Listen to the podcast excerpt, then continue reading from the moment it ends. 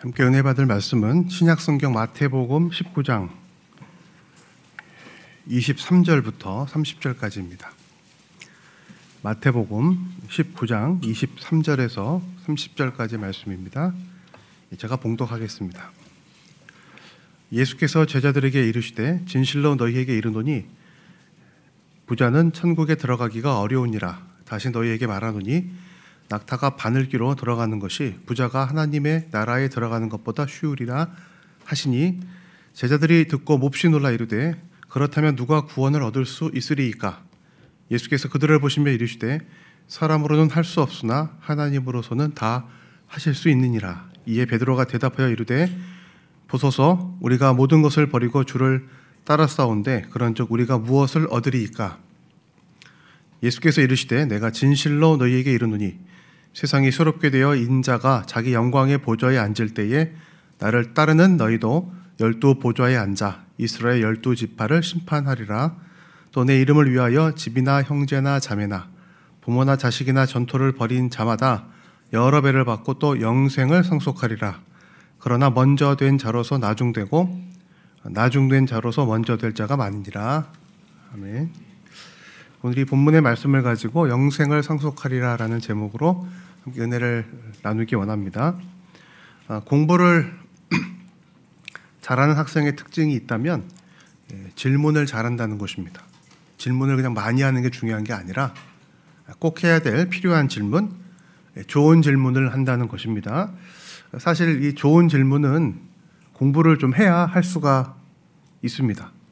제일 문제는 뭘 알고 어, 뭘 모르는지를 모르는 게 문제입니다. 어, 공부를 좀 해야 뭘 아는지 뭘 모르는지를 경계를 알기 때문에 예, 좋은 질문을 할 수가 있습니다. 제대로 공부하지 않고 질문만 많이 하면 쓸데없는 질문만 하다가 시간을 낭비하게 됩니다.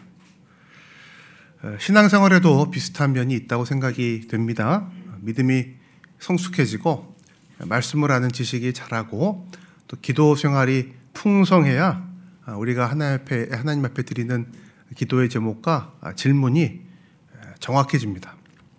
자, 그러면 우리가 신앙생활 가운데 해야 될 좋은 질문, 아, 필요한 질문, 어떤 것이 있을까요?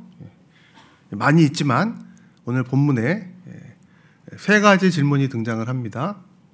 우리가 읽지는 않았는데요. 18절부터 예, 시작되는 우리가 잘 아는 부자 청년의 이야기를 보면 어, 이 청년이 9절에서 어, 이렇게 질문하죠. 선생님이요. 예, 내가 16절 아, 무슨 선한 일을 하여야 영생을 얻으리까? 그 다음에 25절에 우리가 읽은 오늘 본문 예, 제자들이 질문합니다. 그렇다면 누가 구원을 얻을 수 있으리까? 영생과 구원에 대한 질문입니다. 같은 질문입니다.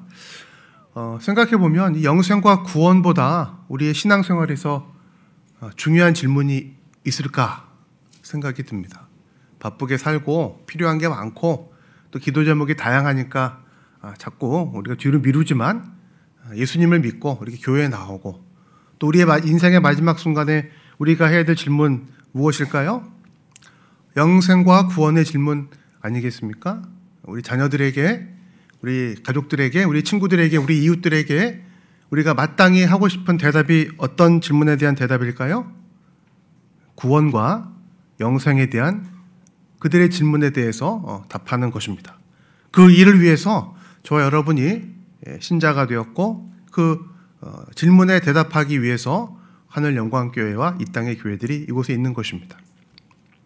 오늘 이 말씀 앞에서 다시 한번 우리가 알고 있다고 생각하기 때문에 도리어 어, 잘 기억 못하는 너무나도 어, 뻔하기 때문에 사실 잘 물어보지 않는 이 질문을 다시 한번 드려보았으면 합니다.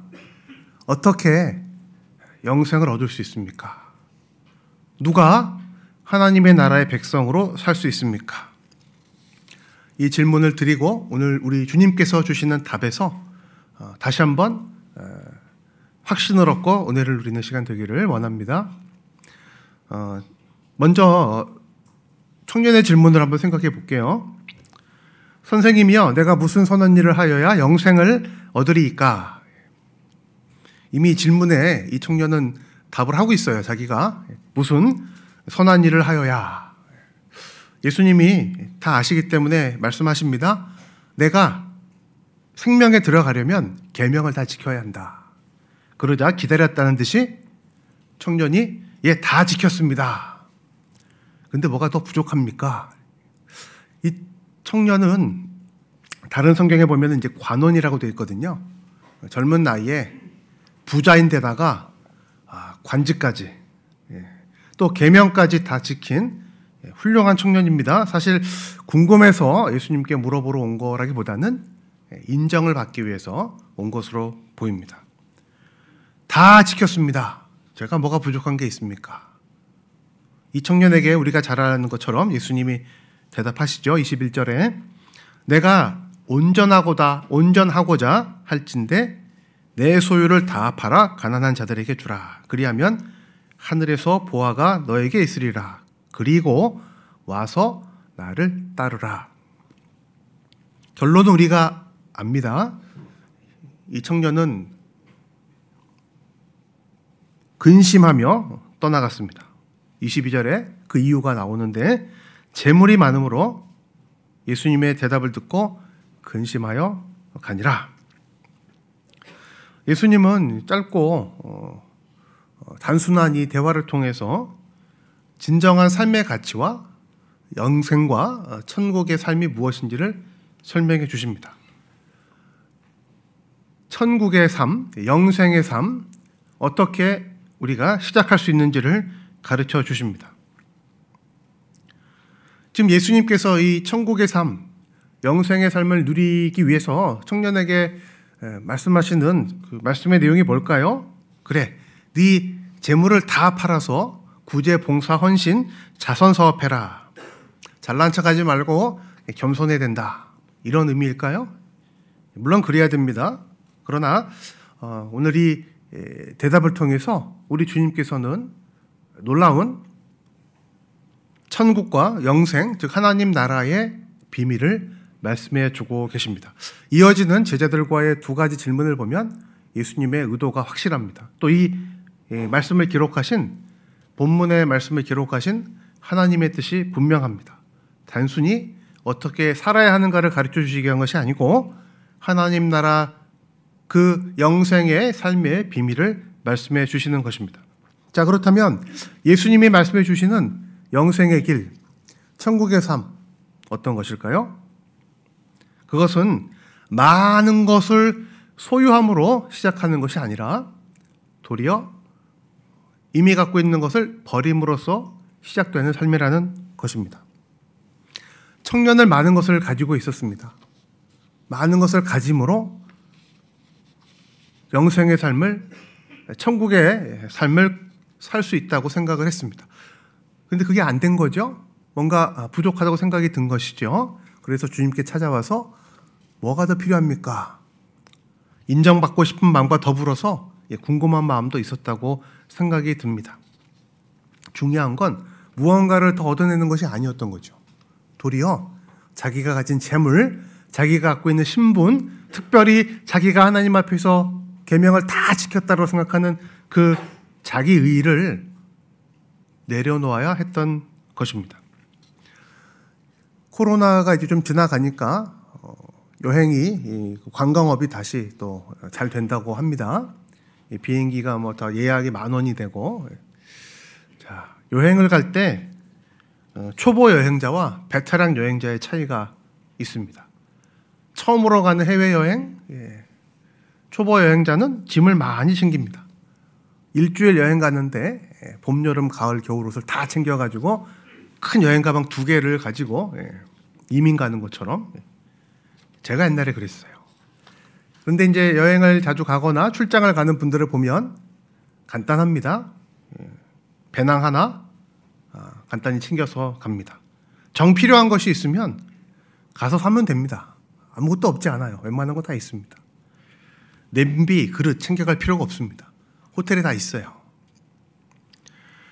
우리가 지금 음, 걸어가고 있는 천국의 삶, 영생의 길은 물론 우리 인생을 다 마치고 들어갈 영원한 천국도 있지만 이미 시작된 영생의 삶입니다. 지금 이곳에서부터 우리 주님과 주님을 따르며 걸어가는 새로운 생명의 삶을 의미합니다. 그래서 바울은 특별히 이 삶을 믿음의 경주, 선한 싸움, 이렇게 표현했습니다. 좋게 이야기하지 않고 믿음의 경주, 선한 싸움. 주님을 따라 걸어가는 이 영생의 길에는 우여곡절이 많이 있습니다. 좋을 때도 있지만 힘들 때도 있습니다. 장애와 위험이 없지 않아 많이 있습니다. 그러나 이런 위험과 고난이 있음에도 불구하고 생명이 되시는 진리가 되신 그분 자체가 길이신 우리 주님이 우리와 함께 하시기에 내가 그 주님을 따르는 것이기에 영생의 길, 천국의 길이라고 부르는 것입니다. 우리가 는 찬양처럼 빈들이든 골짜기든 그 어디나 예, 내주 예수 계신 곳이 하늘나라인 것입니다. 이 길 경주입니다. 싸움입니다. 많은 것을 짊어지고 갈 수가 없다는 뜻입니다. 마라톤을 시작하는 선수는 아무것도 거의 아무것도 걸치지 않고 경주합니다. 우리 삶에서 많은 것들을 너무나 많은 것들을 짊어지고 이것이 있어야만 이 길을 갈 수 있다. 이것이 있어야만 예수님을 따를 수 있다고 생각하기 때문에 정작 발걸음조차 떼지 못하는 경우가 생깁니다. 이 부자 청년에게는 자신의 재물이, 자신의 의가, 자신의 신분이 무거운 짐이었습니다. 내려놓으라는 예수님의 이 대답은 책망이 아니라 초청이었습니다. 그러나 안타깝게도 이 청년은 너무나 짐이 무거워서 이 초청에 응답하지 못했습니다. 사랑하는 성도 여러분, 우리에게는 무엇이 지금 무거운 짐입니까? 힘들고 어려운 일이 짐이 아니라 내가 이루어낸 것, 내가 하나님 앞에 인정받고 싶은 것, 내가 그래도 잘했다고 생각하는 것이 예수님의 초청에 응하지 못하는 짐이 될 경우가 많습니다.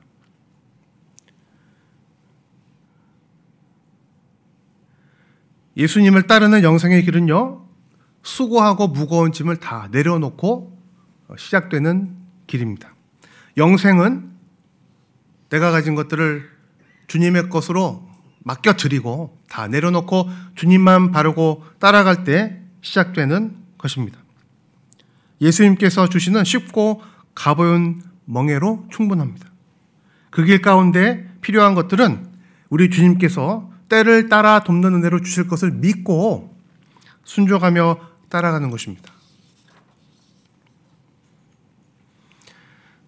옆에서 제자들이 이 제자들이 예수님과 부자 청년의 대화를 지켜보았습니다. 오늘 읽은 23절의 본문을 보면 두 번째 질문과 대답이 나타납니다. 이 대화를 통해서 어, 이렇게 시작된 영생의 길, 어떻게 우리가 어, 얻게 되었는지, 영생의 길의 시작, 가능성에 대해서 우리가 배우게 됩니다.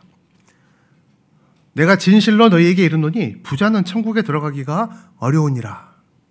내가 너희에게 다시 말하노라 낙타가 바늘귀로 들어가는 것이 부자가 하나님의 나라에 들어가는 것보다 쉬우니라. 두 번이나 반복하여 어, 무거운 짐을 가진 사람이 영생의 삶을 누리기가 어렵다. 천국에 들어가기 어렵다라고 제자들에게 말씀하셨습니다. 돈 많이 가진 사람은 힘들다. 이게 아니고요. 말씀드린 것처럼 어, 자기의 것이 너무나 많고 무겁고 어, 주님 앞에 들고 가야 될 것이 많으면 도리어 천국의 삶을 누리지 못한다라는 뜻입니다. 자, 이 말씀을 듣고 어, 우리도 당황스러운데 여러분 당황스러우세요? 아니면 위로가 되세요? 난 부자가 아니니까 괜찮은데 큰일 났네. 이 아파트값 많이 올랐는데 좀 이런 그 실제로 이 본문을 놓고 많은 해석들이 예, 교회 역사 안에 있었습니다. 어, 당장 옆에서 이 대화를 들었던 또 예수님의 이 평가를 들었던 제자들이 아주 크게 당황을 했어요. 숨겨놓은 재물이 있어서 그랬는지. 예. 그렇다면 누가 구원을 얻을 수 있습니까? 라고 물어봅니다. 여러 가지 생각이 있었을 거예요. 예. 뒤에 베드로의 이야기를 보면 역시 역시 저희지요? 라는 응답을 듣고 싶었던 것으로 보여요. 예수님의 대답은 다릅니다. 사람으로는 할 수 없으나 하나님으로서는 다 하실 수 있느니라. 누구를 물었을 때 부자입니까? 우리입니까?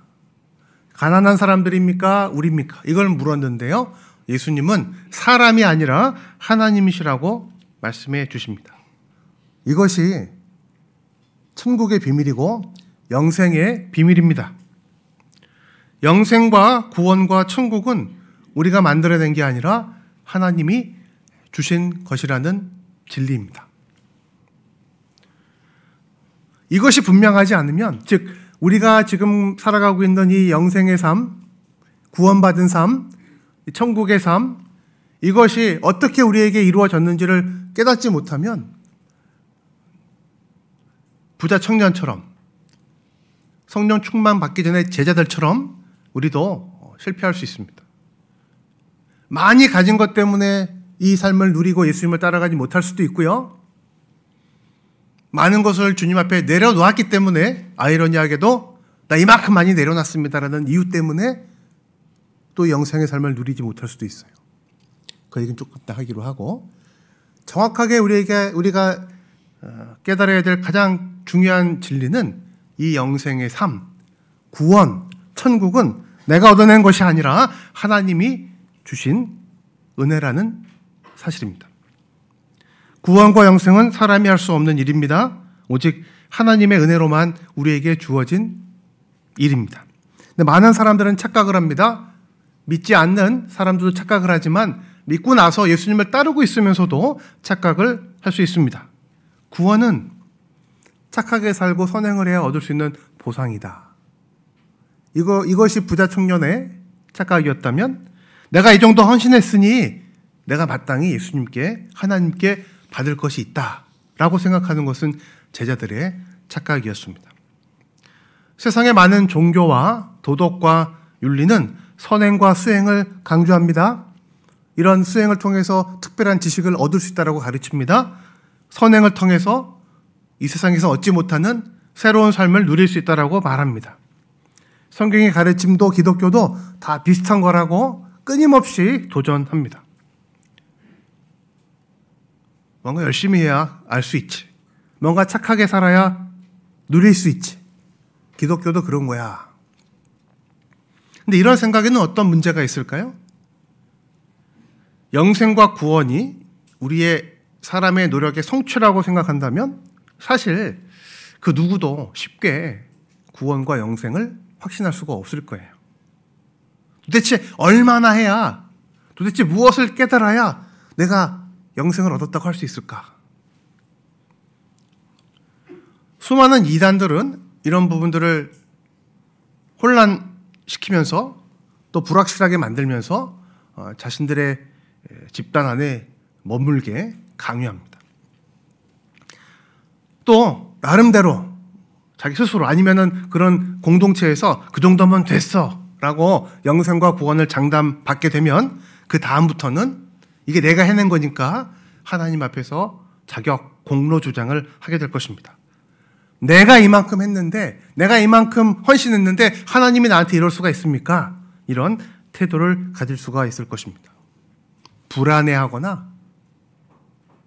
잘난 척 하거나 영생과 구원과 천국이 내가 얻어낸 것이고 내가 헌신했으니까 하나님이 주신 거라고 생각한다면 이런 공로주의적 종교를 벗어날 수가 없을 것입니다. 성경은 그렇게 가르치지 않습니다. 기독교는 그런 종교가 아닙니다. 참된 천국 영생은 세상의 소유 계명을 다 지켜서 얻어내는 것이 아닙니다. 오직 하나님께서 자격 없는 죄인들에게 주신 거저 주신 은혜의 선물입니다. 너희는 그 은혜를 인하여 믿음으로 말미암아 구원을 받았으니 이것은 너희에게서 난 것이 아니요 하나님의 선물이라. 행위에서 난 것이 아니니 이는 누구든지 자랑하지 못하게 하려 함이라. 우리가 잘 아는 말씀 에베소서 2장 8절과 9절입니다. 사랑하는 성도 여러분, 우리가 이것을 잘 압니다. 은혜로 구원받았다는 사실을 알고 배워서 고백하고 있습니다. 그런데 자꾸 잊어먹어요. 불안해할 때가 있습니다. 내가 정말로 영원한 삶을 가진 사람으로 살 수 있을까? 정말 천국의 삶을 내가 지금 누리고 있는 것일까? 몸이 아플 때, 경제적으로 여러 가지 어려움이 생길 때, 또 내가 계획과 뜻했던 일이 이루어지지 않을 때 우리는 많이 불안해합니다. 영원한 생명을 주셨는데 은혜로 거저 주셨는데 천국의 약속이 보장되어 있는데 그냥 미래가 아니라 지금 이 자리에서 우리 주님께서 함께 계시는 그런 구원의 삶을 살고 있는데도 불구하고 많이 불안해합니다. 왜요? 내가 은혜로 구원받던 사실을 많이 잊어먹기 때문에 그렇습니다. 아니면 하나님 앞에 졸릅니다. 하나님 앞에 공로 주장을 하고 내가 한 일을 내세우는 그런 신앙생활을 할 때도 있습니다. 어떻게 하나님이 나한테 이럴 수가 있는가? 왜요? 내가 어떻게 하나님의 자녀가 되어 예배를 드리고 기도하게 되었는지를 잊기 때문에 그렇습니다. 우리에게서 난 것이 아닙니다. 오직 하나님의 은혜로 거저 주신 것입니다. 나는 거저 받았고요. 우리에게 거저 주시기 위해서 우리 아버지 하나님께서 대가를 지불하신 것입니다. 나에게 거저 주시기 위해서 우리가 할 수가 없으니까 자기 아들 독생자를 십자가의 제물로 내어 주신 것입니다. 하나님으로서는 다 하실 수 있느니라. 부자든 가난한 자든 높은 사람이든 낮은 사람이든 청년이든 노인이든 우리 하나님은 하실 수가 있습니다. 어떻게요? 예수 그리스도의 은혜로 우리에게 믿음을 주셔서 그 은혜를 받게 하심으로 천국의 삶과 영생의 삶을 허락해 주시는 것입니다. 이 사실을 안다면 어떠한 어려움과 환란이 있을지라도 두려워하지 않을 수 있습니다. 믿음의 경주 가운데 지치지 않을 수 있습니다.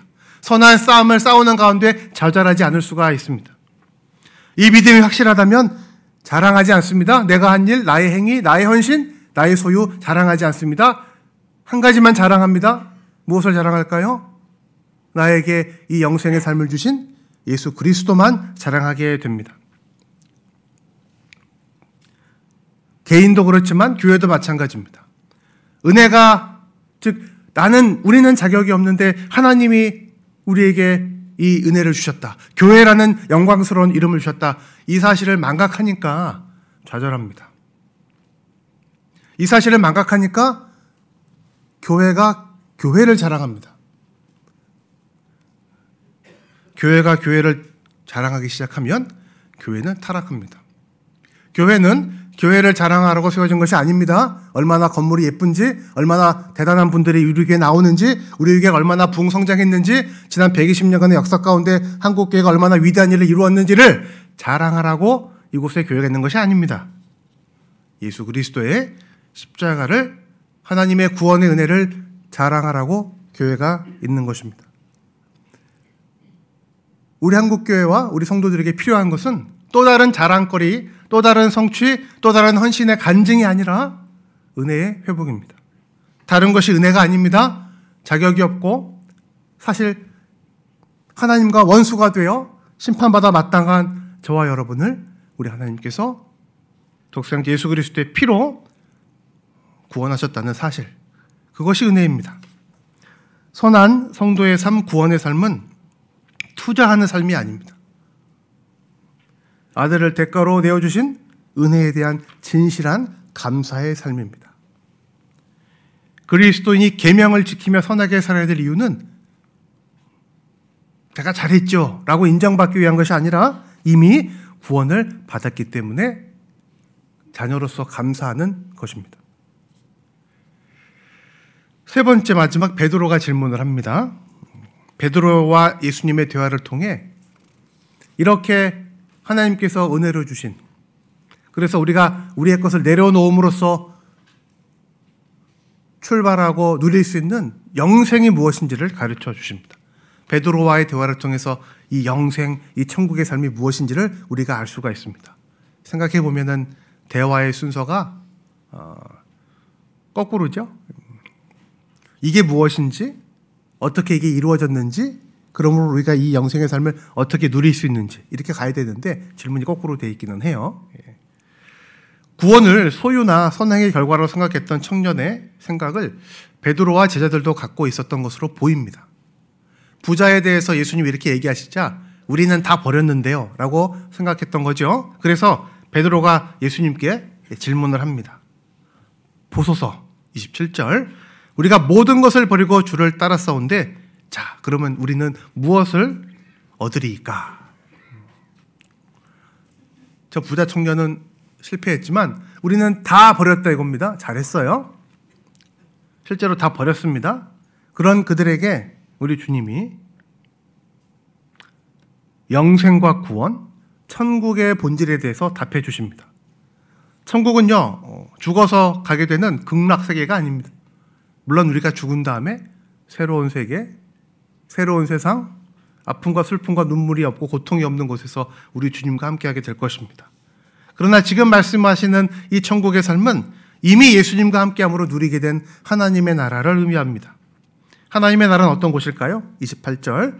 내가 진실로 너희에게 이르노니 세상이 새롭게 되어 인자가 자기 영광의 보좌에 앉을 때에 나를 따르는 너희도 열두 보좌에 앉아 이스라엘 열두 지파를 심판하리라. 무슨 뜻일까요? 이때가 언제일까요? 여러 가지 해석이 가능합니다. 우리가 아는 것처럼 예수님 다시 오셨을 때. 그러나 예수님이 다시 오셨을 때와 더불어서 예수님께서 하나님이 계획하시고 작정하신 구원의 역사를 성취하셨을 때이기도 합니다. 열두 보좌에 앉아서 이스라엘 열두 지파를 심판한다는 말은 또 다른 제국의 황제가 되고 왕이 된다는 뜻이 아닌 것을 우리가 알고 있습니다. 주님과 함께 우리 주님만이 누리고 계시는 왕권과 통치권을 함께 나누는 영광스러운 영생의 삶을 살게 된다는 그런 말씀이십니다. 성도들은 지금 이 세상에서 고난과 역경이 많은 삶을 살고 있습니다. 그러나 마지막 심판의 날이 되면 우리 주님과 함께 하나님의 통치에 참여하게 될 것입니다. 이 약속이 우리에게 있습니다. 하나님의 자녀가 되었다는 것은 초라하고 열등감 있는 그런 자녀로 산다는 것이 아니라 세상을 다스리도록 심판하도록 창조된 우리의 창조 목적이 성취될 것임을 의미합니다. 그리고 나서 예수님은 베드로에게 특별히 베드로의 이 질문에 대해서 결정적인 답을 주십니다. 내 이름을 위하여 집이나 형제나 자매나 부모나 자식이나 전토를 벌인 자마다 여러 배를 받고 왕이 된다는 것도 좋고 여러 배를 받는다는 것도 좋고 베드로가 되게 기분 좋았을 것 같아요. 또 영생을 상속하리라. 베드로 기분 좋았겠죠? 나는 다 버렸는데 왕도 된다 그러고 베드로는 틀림없이 나중에 하는 모습을 보면 예수님이 예루살렘에 가서 왕이 될 줄 알았어요. 예수님 예루살렘에서 왕이 돼서 헤롯을 물리치고 로마 황제를 물리치면 우리가 이스라엘 전체를 다스리는 재판관이니까 뭐 대법원이 대법원까지 되는가 보다 뭐 이런 생각을 했을 것입니다. 여러 배를 받는데요. 이것도 괜찮죠? 영생까지 뭐 영생은 뭐 주시면 좋고. 여러분, 지금 예수님이 말씀하시는 영생을 상속하리라 설교의 제목인데요. 여러 배 영, 영생 열두 지파의 심판관 여기에 28절 29절에 예수님의 대답에 방점을 찍으면 안 됩니다. 베드로에게 주신 이 대답에서의 핵심은 내 이름을 위하여에 있습니다. 내 이름을 위하여. 다른 이유 때문이 아니라 예수 그리스도 때문에 예수 그리스도께서 주신 그 은혜 때문에 그 은혜를 드러내기 위하여 유일한 통치자이시며 나의 구원자 되신 그분의 영광을 위하여 할 때 필요한 것을 주시는 것입니다. 또 다른 자신의 성공을 위하여 재산 증식을 위하여 내세의 안락을 위하여가 아니고요. 예수 그리스도를 위하여. 예수님 이름 때문에 나의 세상의 관계나 소유를 포기할 수 있는 사람, 그 사람이 이미 영생을 상속받은 사람입니다. 하나님의 나라는 더 많은 것을 소유하는 데 있지 않습니다. 영생은 죽지 않고 오래 사는 게 영생이 아닙니다.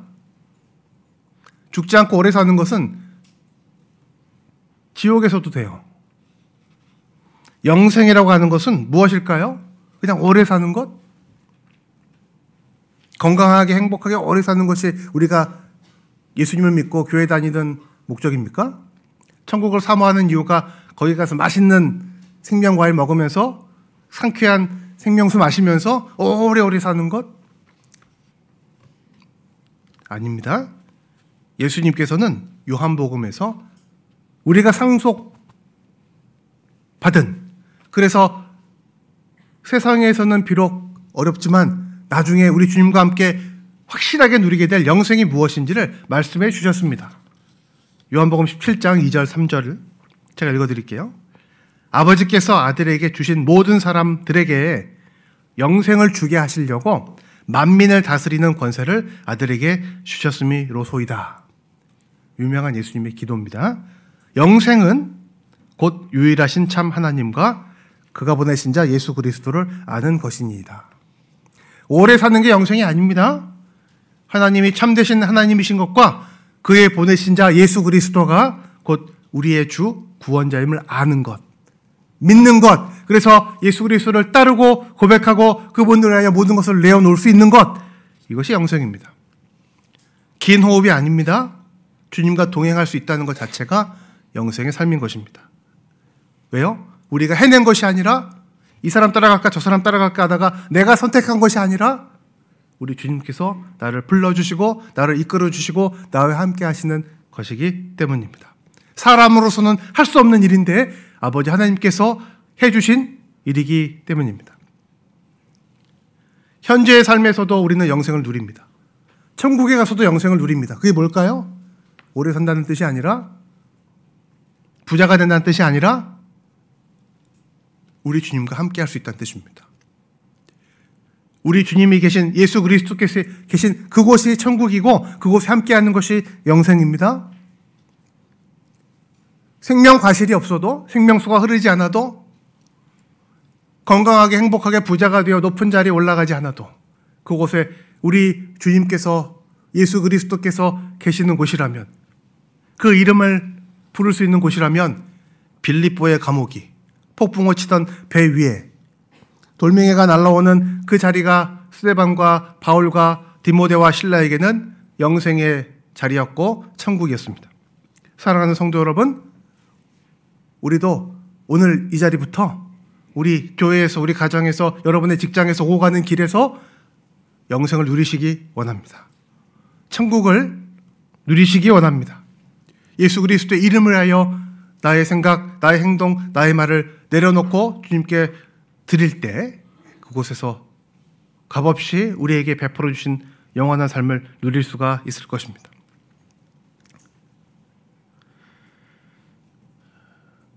가족들과 휴가를 나온 한 어린이가 바닷가에서 열심히 모래성을 쌓고 있었습니다.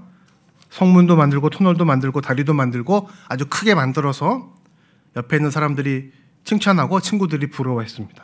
그때 엄마가 그 아이를 부릅니다. 야, 그만하고 집에 가서 밥 먹자. 반나절 넘게 열심히 만든 모래성이 아깝긴 하지만 손을 탁탁 털고 일어나서 밥 먹으러 가는 겁니다. 모래성을 가지고 놀고 친구들에게 자랑하는 것도 기쁘고 좋았지만 어, 자기가 누구인지 어디로 가야 할지를 알기 때문입니다. 엄마 아빠와 집에 가서 함께하고 같이 밥을 먹고 사는 것이 더 큰 행복이고 가치가 있는 일인 줄 알기 때문입니다. 바닷가에서 모래성을 쌓고 재미있게 놀았던 것도 사실 엄마와 아빠가 있었기 때문을 알기 때문입니다. 세상을 살아가는 우리의 모습도 다르지 않습니다. 우리 하나님께서는 계명을 다 지켰기 때문에 뭔가 대단한 일을 했기 때문에 모든 것을 내려놓았기 때문에 우리를 사랑하시고 자녀로 삼아 주신 것이 아니고 우리가 자녀이기 때문에 계명을 지키고 예수님을 위하여 포기하는 것을 기뻐하시는 것입니다. 자기 아들을 아끼지 않고 모든 죄인들을 위해서 내어 주신 하나님 아버지를 알지 못하는 종교는 구원과 영생을 자격으로 성취로 혼돈합니다. 자신의 성취로 미래에 얻어낼 끊임없이 긴 생명 혹은 이 세상에서 누리는 풍성한 물질적인 삶 축복을 목표로 다른 종교들은 삼습니다. 그러나 성경이 가르치는 진정한 하나님 나라의 영생은 그렇지 않습니다. 예수 그리스도와 영원히 함께 거하며 하나님의 자녀로서의 특권을 바로 이 자리에서 누릴 수 있는 영적인 약속. 이것이 영생입니다. 영생을 상속했음을 믿기 때문에 내가 가진 것들 다, 다 보너스로, 아니, 우리 주님의 뜻을 위해서 주신, 쓰라고 주신 도구인 줄 알고 내어줄 수 있는 사람, 내려놓을 수 있는 사람이 진정으로 영생을 누리는 사람입니다. 하나님 나라의 백성입니다. 우리 하늘 영과 함께 모든 성도들이 이 힘들고 어려운 코로나 시간을 지나가면서 진정으로 우리에게 필요한 또 이 세상이 알아야 될 영원한 생명의 비밀을 깨닫고 말로 삶으로 증거하는 귀한 천국의 백성들 되기를 기원합니다. 기도하겠습니다. 하나님 아버지 감사합니다. 많은 사람들이 때로는 우리도 부자 청년처럼 제자들처럼 베드로처럼 다른 생각을 가지고 주님 앞에 나아가 질문하고 기도할 때가 있습니다. 나한테 필요한 답을 찾기 위해서 어, 설교를 듣고 성경을 어, 펼칠 때가 있습니다.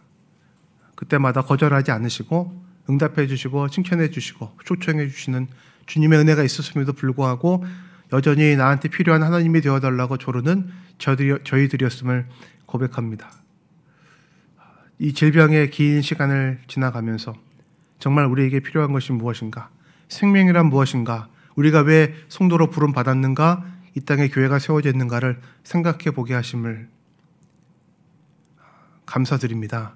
하나님 아버지 무엇을 해냈기 때문에 우리를 불러주시고 무엇을 해내고 있기 때문에 우리를 자녀로 여겨주시는 것이 아니라 사랑하시기 때문에 아들을 내어주시고 사랑하시기 때문에 우리를 불러주시는 그 은혜를 저희들이 다시 한번 붙잡게 하여 주시고 깨닫게 하여 주시옵시고 자랑하고 증거하게 하여 주시옵소서.